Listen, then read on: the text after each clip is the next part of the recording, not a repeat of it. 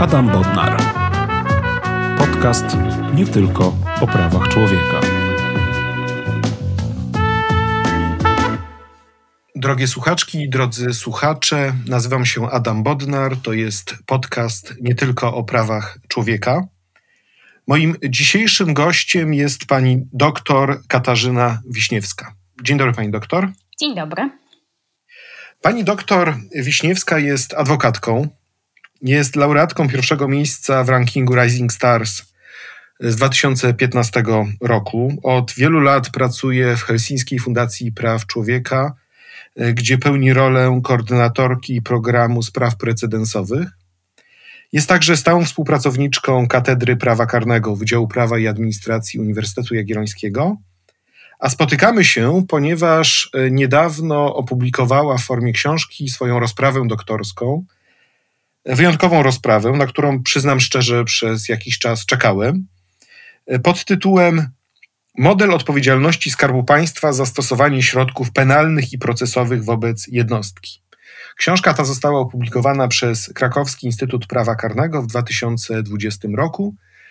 Jest to książka moim zdaniem wyjątkowa, ponieważ nie tylko odnosi się do ważnych zagadnień, ale też metodologia przygotowania tej książki, łącząca analizę naukową z tak zwanymi badaniami aktowymi, jest dość rzadka, jeśli chodzi o przygotowywanie prac naukowych przez polskich prawników i prawniczki.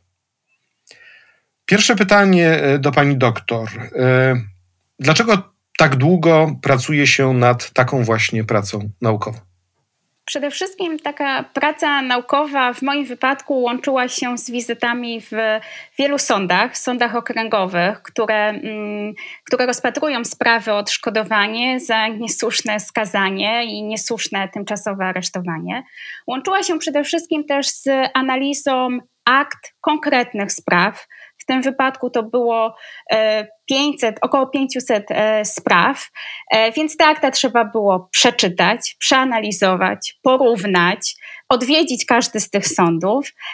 Więc to była długa praca, taka też wymagająca, wymagająca kontaktu i lektury, lektury konkretnych akt spraw. Czyli pani odwiedziła ile sądów, żeby te ponad 500 akt spraw przeczytać? To było kilkanaście, kilkanaście sądów okręgowych.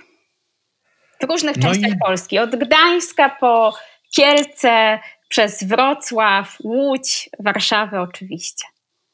No i jak rozumiem, y, analizując te sprawy odszkodowawcze, pani zajmowała się pieniędzmi, czyli próbowała uchwycić, ile kosztują prawa człowieka. Czy prawa człowieka można wycenić? To bardzo y, ciężkie pytanie, bo oczywiście pierwsza odpowiedź, która nam się nasuwa, y, to taka odpowiedź, że praw człowieka nie można wycenić i ani w złotówkach, ani w euro, ani w, pewnie w dolarach, ponieważ y, mówimy tutaj o takich podstawowych wartościach, o wolności, wolności osobistej czy wreszcie w godności. Ale jednocześnie, jak mówimy tutaj, że tych praw człowieka nie możemy ocenić, to y, nie możemy powiedzieć, że rekompensata za naruszenie praw i wolności nie przybiera tego wymiaru właśnie materialnego, nie przybiera tego wymiaru finansowego. I właśnie tym się zajmowałam w swojej pracy. Czy można, czy może ta rekompensata y, być wyrażona po prostu w finansowym aspekcie? No właśnie, bo zgodnie z polskim prawem, ale także zgodnie ze standardami konstytucyjnymi oraz standardami wynikającymi z umów międzynarodowych, jeżeli jesteśmy bezprawnie pozbawieni wolności, to z tego tytułu przysługuje nam zadośćuczynienie bądź odszkodowanie. Jakie to są konkretnie sytuacje, kiedy takie możemy żądać takiego zadośćuczynienia lub odszkodowania? Tak, zgodnie z e, polską konstytucją każdemu bezprawnie pozbawionemu wolności przysługuje odszkodowanie. To, czym ja się zajmowałam w swojej pracy e, i to, co mnie szczególnie interesowało, to jest możliwość dochodzenia tego odszkodowania i zadośćuczynienia w związku z postępowaniem karnym i w ramach tego postępowania karnego. Czyli to są takie sytuacje jak niesłuszne skazanie, niewątpliwie niesłuszne tymczasowe aresztowanie, niesłuszne zatrzymanie, czy też niesłuszne zastosowanie środka zabezpieczającego. A tak po ludzku, bo te wszystkie niewątpliwie niesłuszne, niesłuszne, nielegalne, niezgodne, tak po ludzku jakby powiedzieć, co to tak naprawdę oznacza? To są takie sytuacje, do których po prostu nie powinno dojść. Nie powinno dojść, nie powinien sąd, sąd karny nie powinien do takich sytuacji dopuścić. Nie powinien dopuścić do pozbawienia nas wolności w tych danych konkretnych okolicznościach. Ale musimy też pamiętać, że ta regulacja dotyczy tych, tych sytuacji, o których tutaj powiedzieliśmy. Ona nie dotyczy na przykład niesłusznego oskarżenia, czy też niesłusznego postawienia, e, przedstawienia zarzutów. Więc tu jest ten zakres mojego zainteresowania jest pewnym takim wycinkiem tej rzeczywistości, tej odpowiedzialności odszkodowawczej. Czyli w skrócie, jak siedzimy za długo w areszcie bez sensu, to możemy dostać odszkodowanie. Tak, a jak na przykład jesteśmy przez, nie wiem, 10 lat ciągani po sądach jako oskarżeni, ale bez aresztu, to wtedy w zasadzie są nikłe szanse na to, żeby cokolwiek wyszarpać od Skarbu Państwa. Wtedy na pewno ten proces dochodzenia e, tej rekompensaty finansowej jest bardziej utrudniony i musimy wtedy skierować swoje drogi już e, nie tylko w, nie do sądu karnego, tylko do sądu cywilnego. A ile y, takich, y, no bo pani doktor to wszystko analizowała, y, ile takich spraw rocznie jest rozpatrywanych, ile mm, Skarb Państwa musi zapłacić rocznie z tytułu właśnie tego typu odszkodowań? Z moich badań wynikało, że rocznie do sądów trafia takich wniosków e, od około 600 do około 1000 rocznie. E, natomiast no, oczywiście nie wszystkie zostają uznane za zasadne i też nie wszystkie łączą się właśnie z wypłaceniem odszkodowania czy też zadośćuczynienia. Z danych statystycznych, które mamy z Ministerstwa Sprawiedliwości, wynika, że e, Sądy okręgowe przyznają odszkodowań w e, wysokości około 5 milionów złotych, a zadośćuczynienia to jest kwota taka od między 11 a 13 milionów złotych. Największą grupę stanowią osoby, e, które otrzymują tą rekompensatę w związku właśnie z niewątpliwie niesłusznym tymczasowym aresztowaniem lub zatrzymaniem. I to jest taka Może wyjaśnimy, że, e, że zadośćuczynienie to będzie wtedy, kiedy można powiedzieć kompensujemy traumę, frustrację, złość. Tak, takie e, niematerialne. Krzywdę, która nas e, spotkała z powodu pozbawienia wolności. Natomiast odszkodowanie wtedy, kiedy na przykład utraciliśmy zarobki, możliwość nie wiem, kontynuowania działalności gospodarczej, jakieś szanse na rozwój zawodowy. Tak, tak, można by to zdefiniować? Tak, oczywiście tak. Natomiast też musimy pamiętać, że jak mówimy o tej odpowiedzialności tutaj na podstawie, na podstawie kodeksu postępowania karnego, to ja staram się jeszcze zawsze dodawać, że to nie jest tak prosto powiedzieć, że to jest właśnie ten koszt, który państwo ponosi za błędy w ramach wymiaru sprawiedliwości, bo do tej sumy powinniśmy jeszcze dodać kwoty, które są przyznawane w ramach postępowania przed Europejskim Trybunałem Praw Człowieka, czy to w związku z zbyt długotrwałym stosowaniem tymczasowego aresztowania, czyli zbyt długim pobytem po prostu w areszcie, czy też te sprawy, w których właśnie E, Europejski Trybunał Praw Człowieka uznaje lub też rząd przyznaje się w ramach tego postępowania, że postępowanie karne trwało zbyt długo. Więc to nie jest tak, że możemy powiedzieć, że te powiedzmy około 17 milionów złotych rocznie to już zamyka e, tą dyskusję o konsekwencjach e, finansowych błędów, które są popełniane w ramach postępowania, postępowania karnego.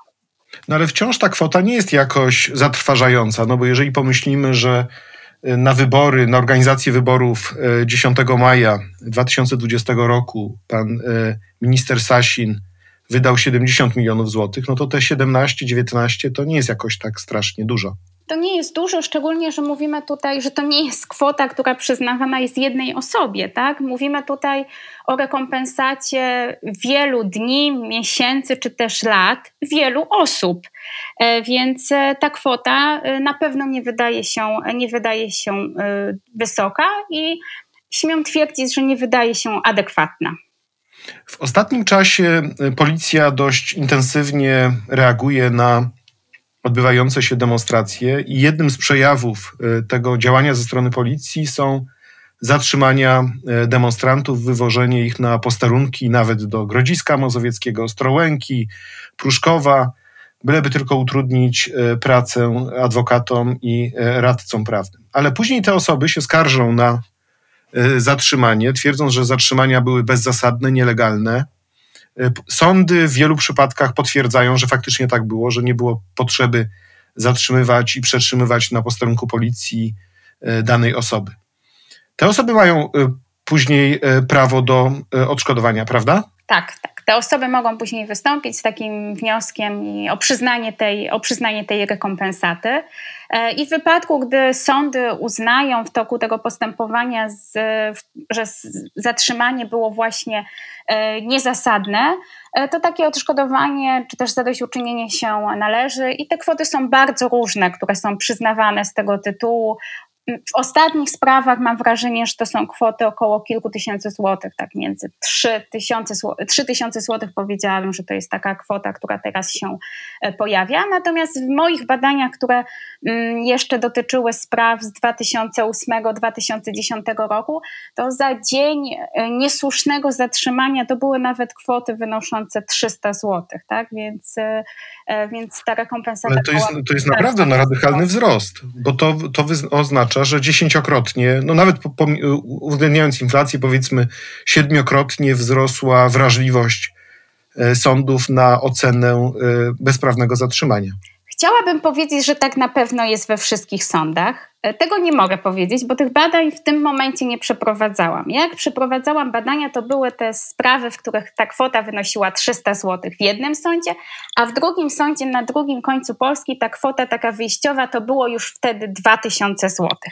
Więc one się po prostu różnią bardzo między sobą. I mam wrażenie, że o ile rzeczywiście niektóre sądy te, e, te zadośćuczynienia przyznają w wyższej wysokości, to można podejrzewać, że są też gdzieś sądy i jeszcze jakieś takie sprawy, w których te kwoty zadośćuczynienia e, nie wynoszą 3000 złotych.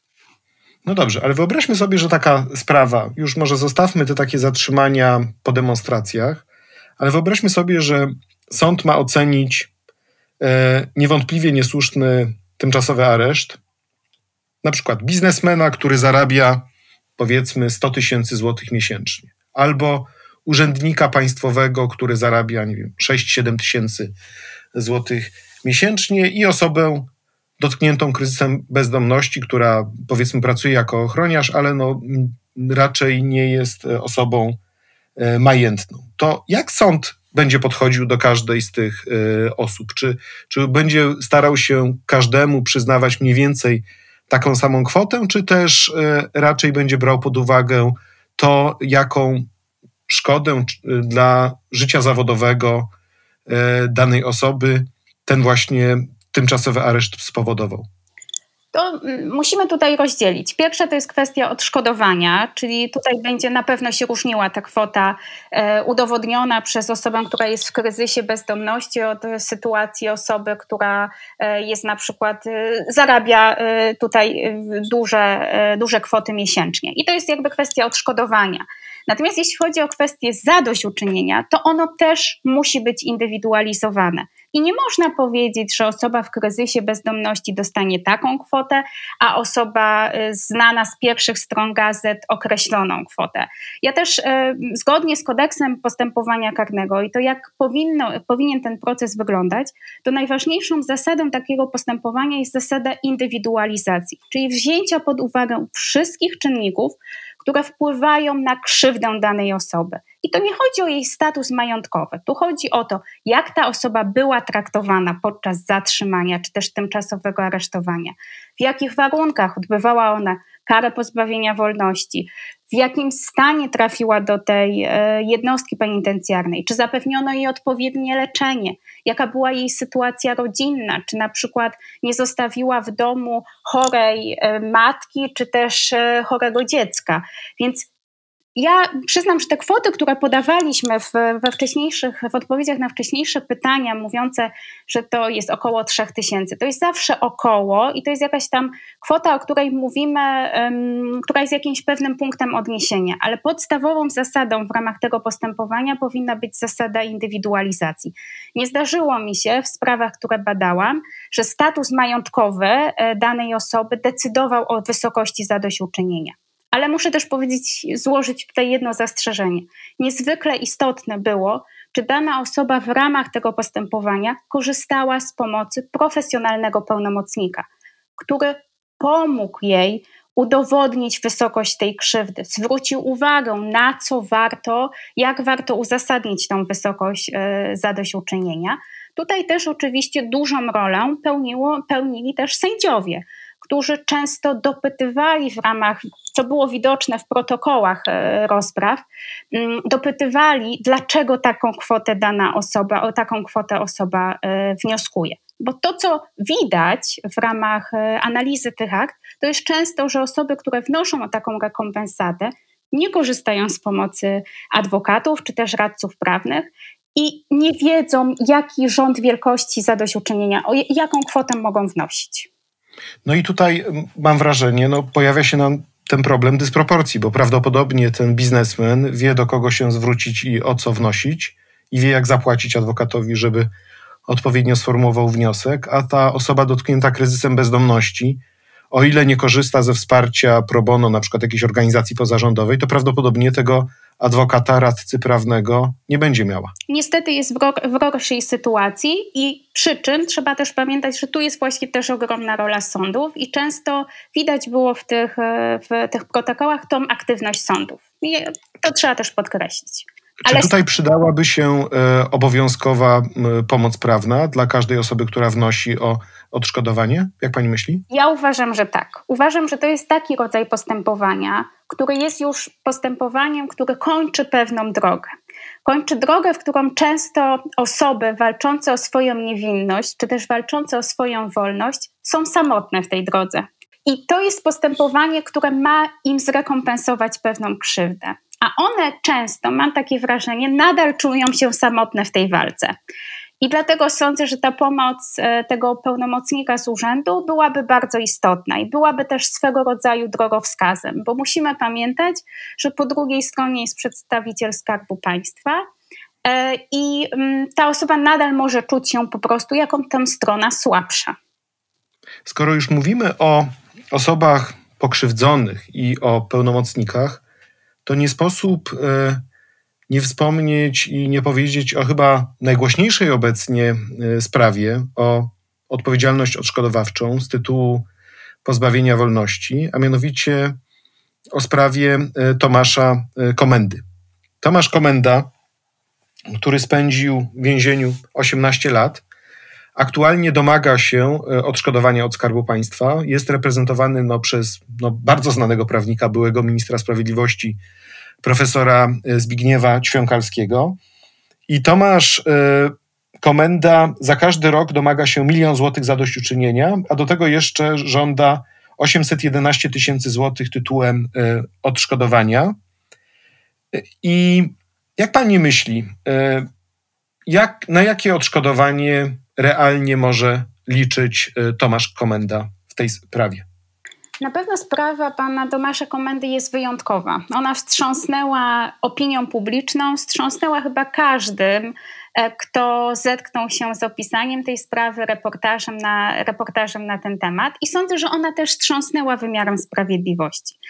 Mm, I sądzę, że, ta, e, że to jest bardzo ważne, jak, jakie odszkodowanie, zadośćuczynienie zasądzi w tej sprawie sąd dla kształtowania właśnie tego poczucia, takiego zaufania do wymiaru sprawiedliwości.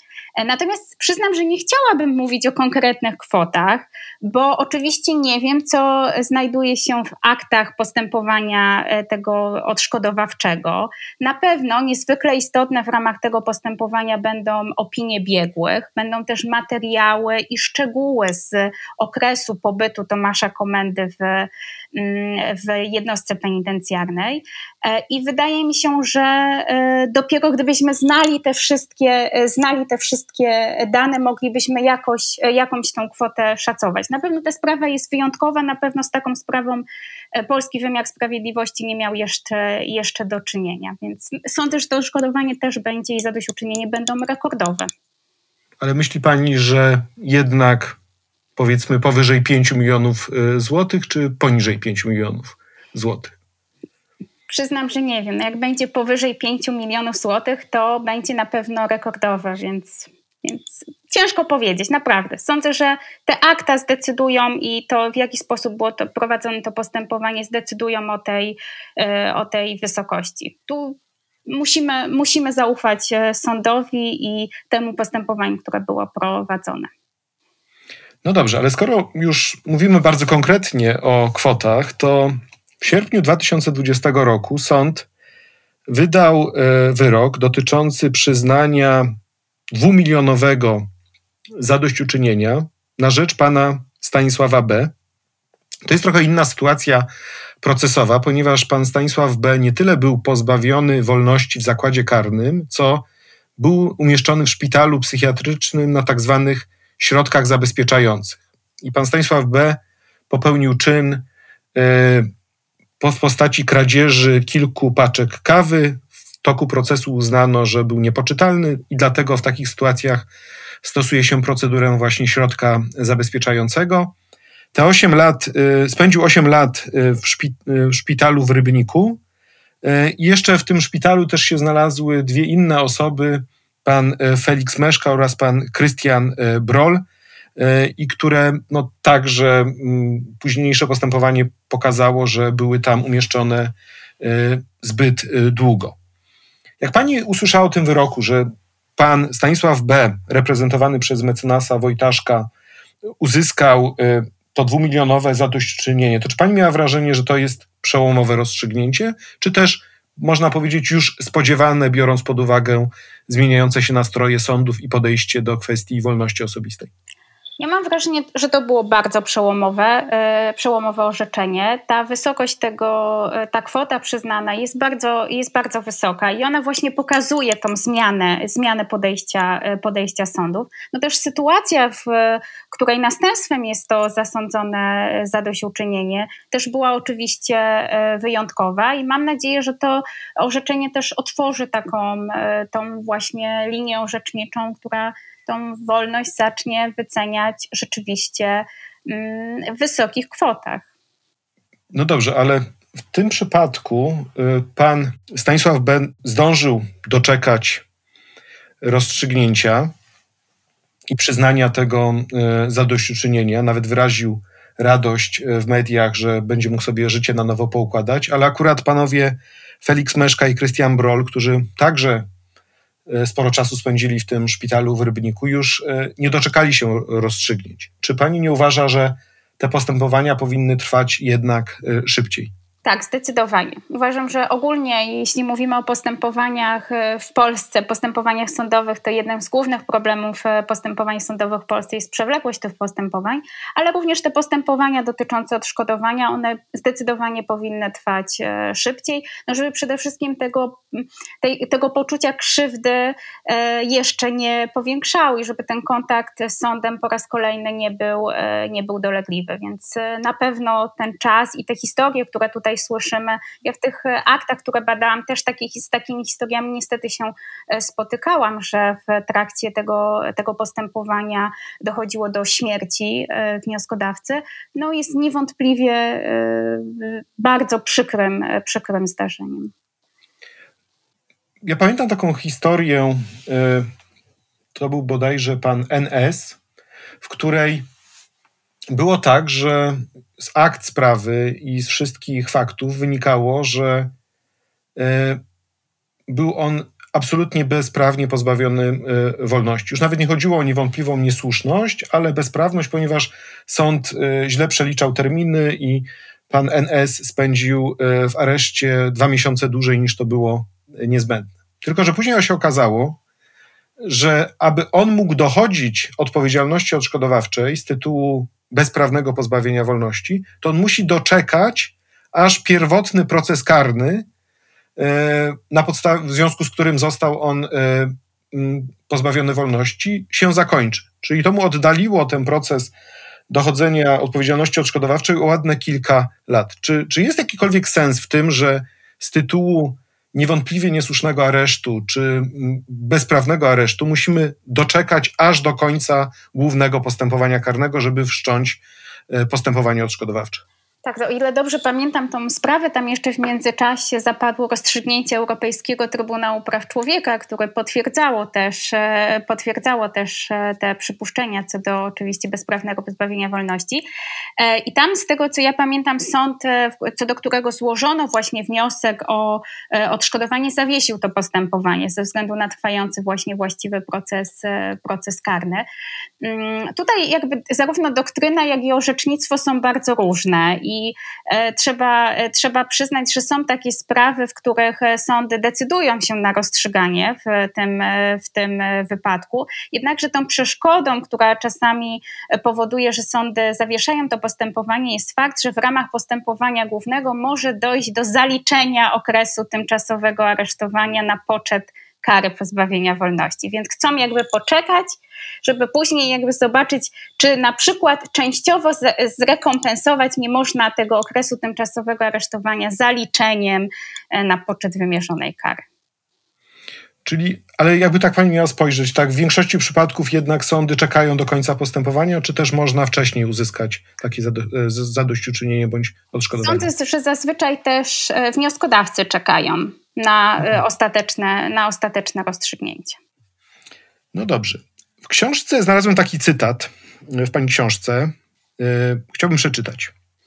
Uzasadnione wątpliwości w doktrynie wywołuje praktyka miarkowania wysokości odszkodowania za niewątpliwie niesłuszne tymczasowe aresztowanie i automatycznego odliczania potencjalnych kosztów utrzymania wnioskodawcy. Koniec cytatu. No i chciałbym się spytać, na czym to polega? To znaczy, że co? Sąd odlicza, ile więzienie wydało na wyżywienie oraz ile ktoś zaoszczędził na koszcie najmu mieszkania, no bo był pozbawiony wolności, w związku z tym nie musiał wynajmować na, na wolności. Tak, dokładnie. To, to takie rzeczy się odlicza od tego y, zadośćuczynienia i odszkodowania? Od odszkodowania są takie orzeczenia sądów, które jeszcze taką, e, taką taktykę stosują, e, przede wszystkim powołując się tutaj na regułę prawa, e, prawa cywilnego. Jak wskazuje profesor Wiliński, taka praktyka wywołuje uzasadnione wątpliwości nie tylko moje, ale przede wszystkim z punktu widzenia konstytucji i zasady pełnego odszkodowania.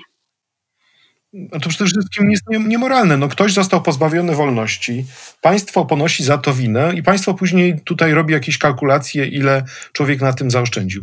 Tak, na szczęście są też, też jest inna linia orzecznicza i miejmy nadzieję, że ona się e, tutaj już utrwala, e, ale takie jeszcze w tych e, aktach, które ja badałam, takie orzeczenia były.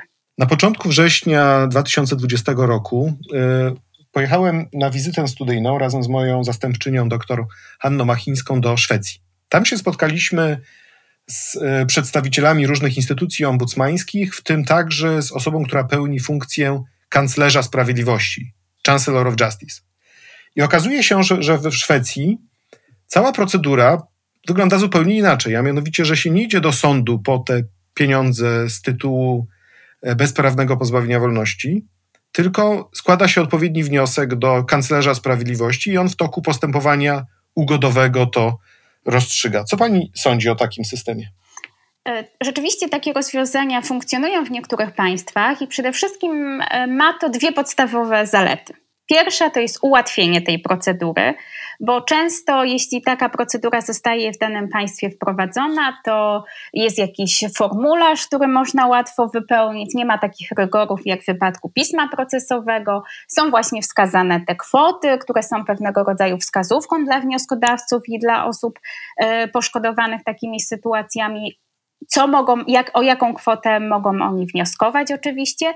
I y, też ogromną zaletą takich postępowań jest najczęściej szybkość takiego postępowania. Więc ja dostrzegam wiele zalet takiego rozwiązania, przy czym Druga część y, odpowiedzi na to pytanie już nie jest tak optymistyczna, bo nie wiem, czy tak łatwo byłoby przenieść to rozwiązanie na grunt polski. Przede wszystkim dlatego, Mm, że nie do końca wiemy na razie, kto by miał taką funkcję e, pełnić, jaki tu byłby organ właściwy do rozstrzygania tych kwestii.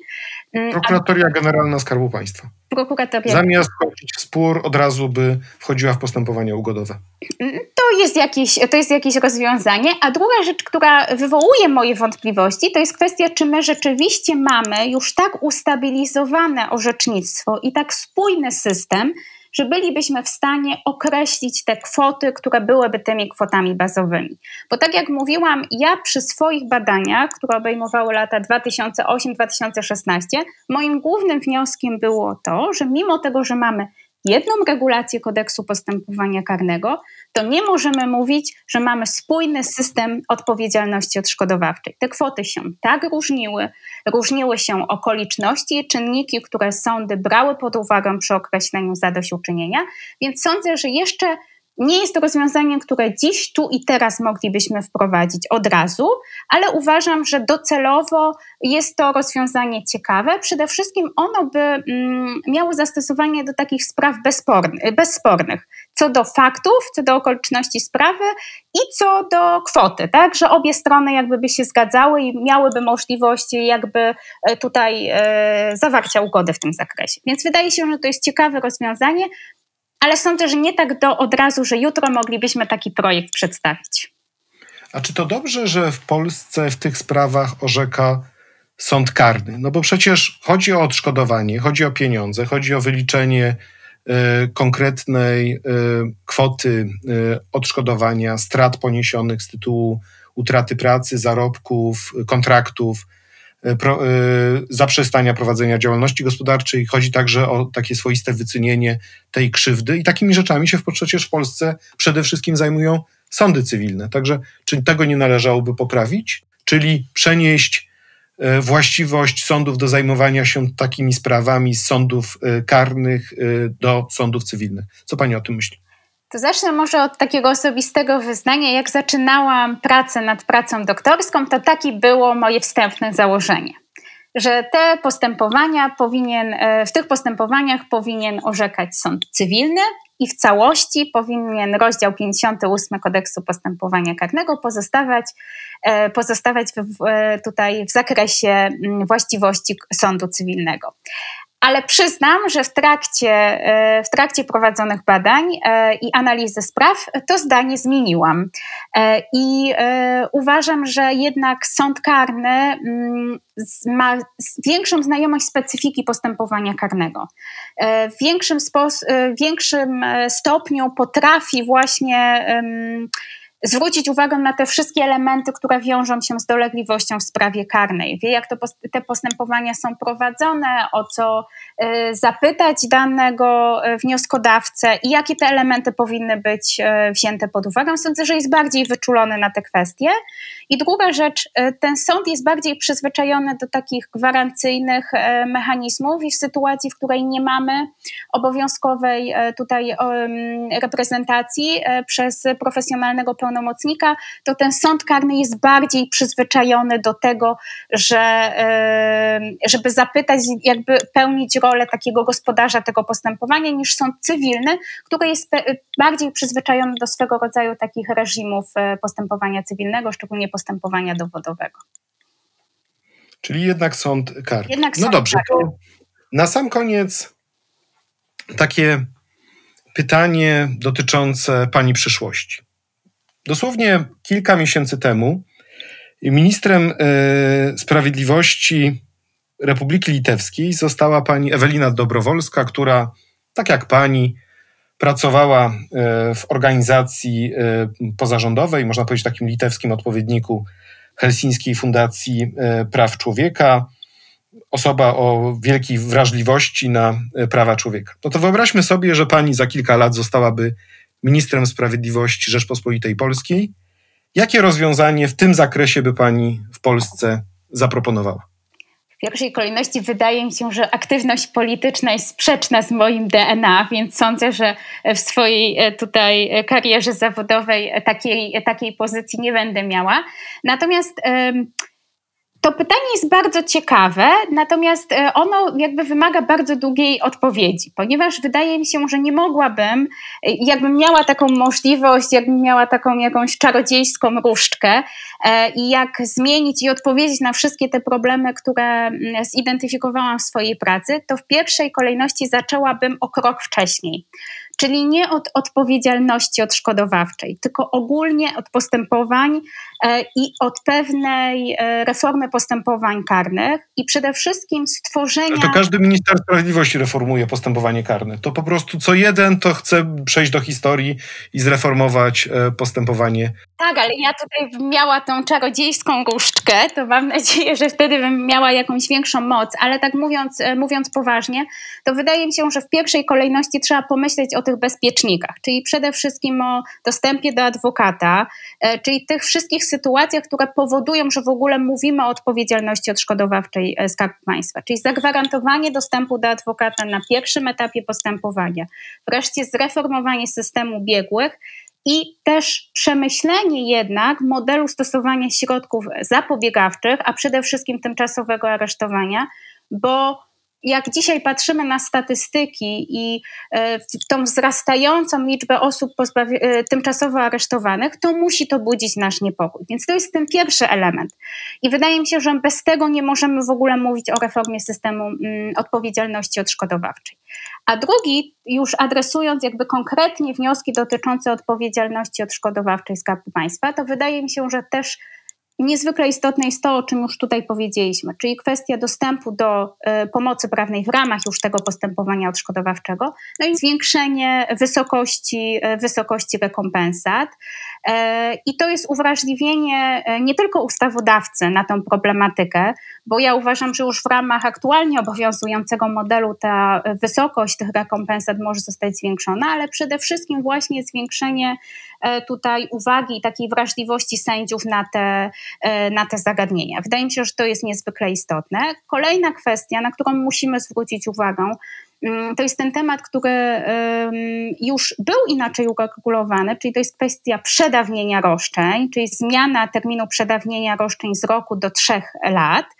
Chodzi o to, że y, żeby do trzech lat można było dochodzić roszczeń z tytułu odpowiedzialności odszkodowawczej od tego momentu, kiedy już możemy, czyli na przykład zakończenia postępowania karnego w sprawie. Tak jest? Tak, tak, tak, oczywiście. Teraz mamy rok i na przykład z moich badań wynikało, że około 10% y, wniosków jakby zostało, było odrzucanych, y, nieuwzględnianych z tego właśnie względu, że ten wniosek został złożony, y, złożony zbyt, zbyt późno. Więc wydaje się, że to jest też ten element i chyba to, przed czym teraz będziemy pewnie mieli taką dyskusję też e, na ten temat, no musimy e, przenieść na kolejny poziom dyskusji o odpowiedzialności za niesłuszne e, oskarżenie i niesłuszne postawienie, postawienie zarzutów. Bo to też są tematy, które obecnie nie są regulowane w ramach postępowania karnego, a na pewno ta dyskusja musi się, musi się odbyć i spotkać się z jakąś reakcją.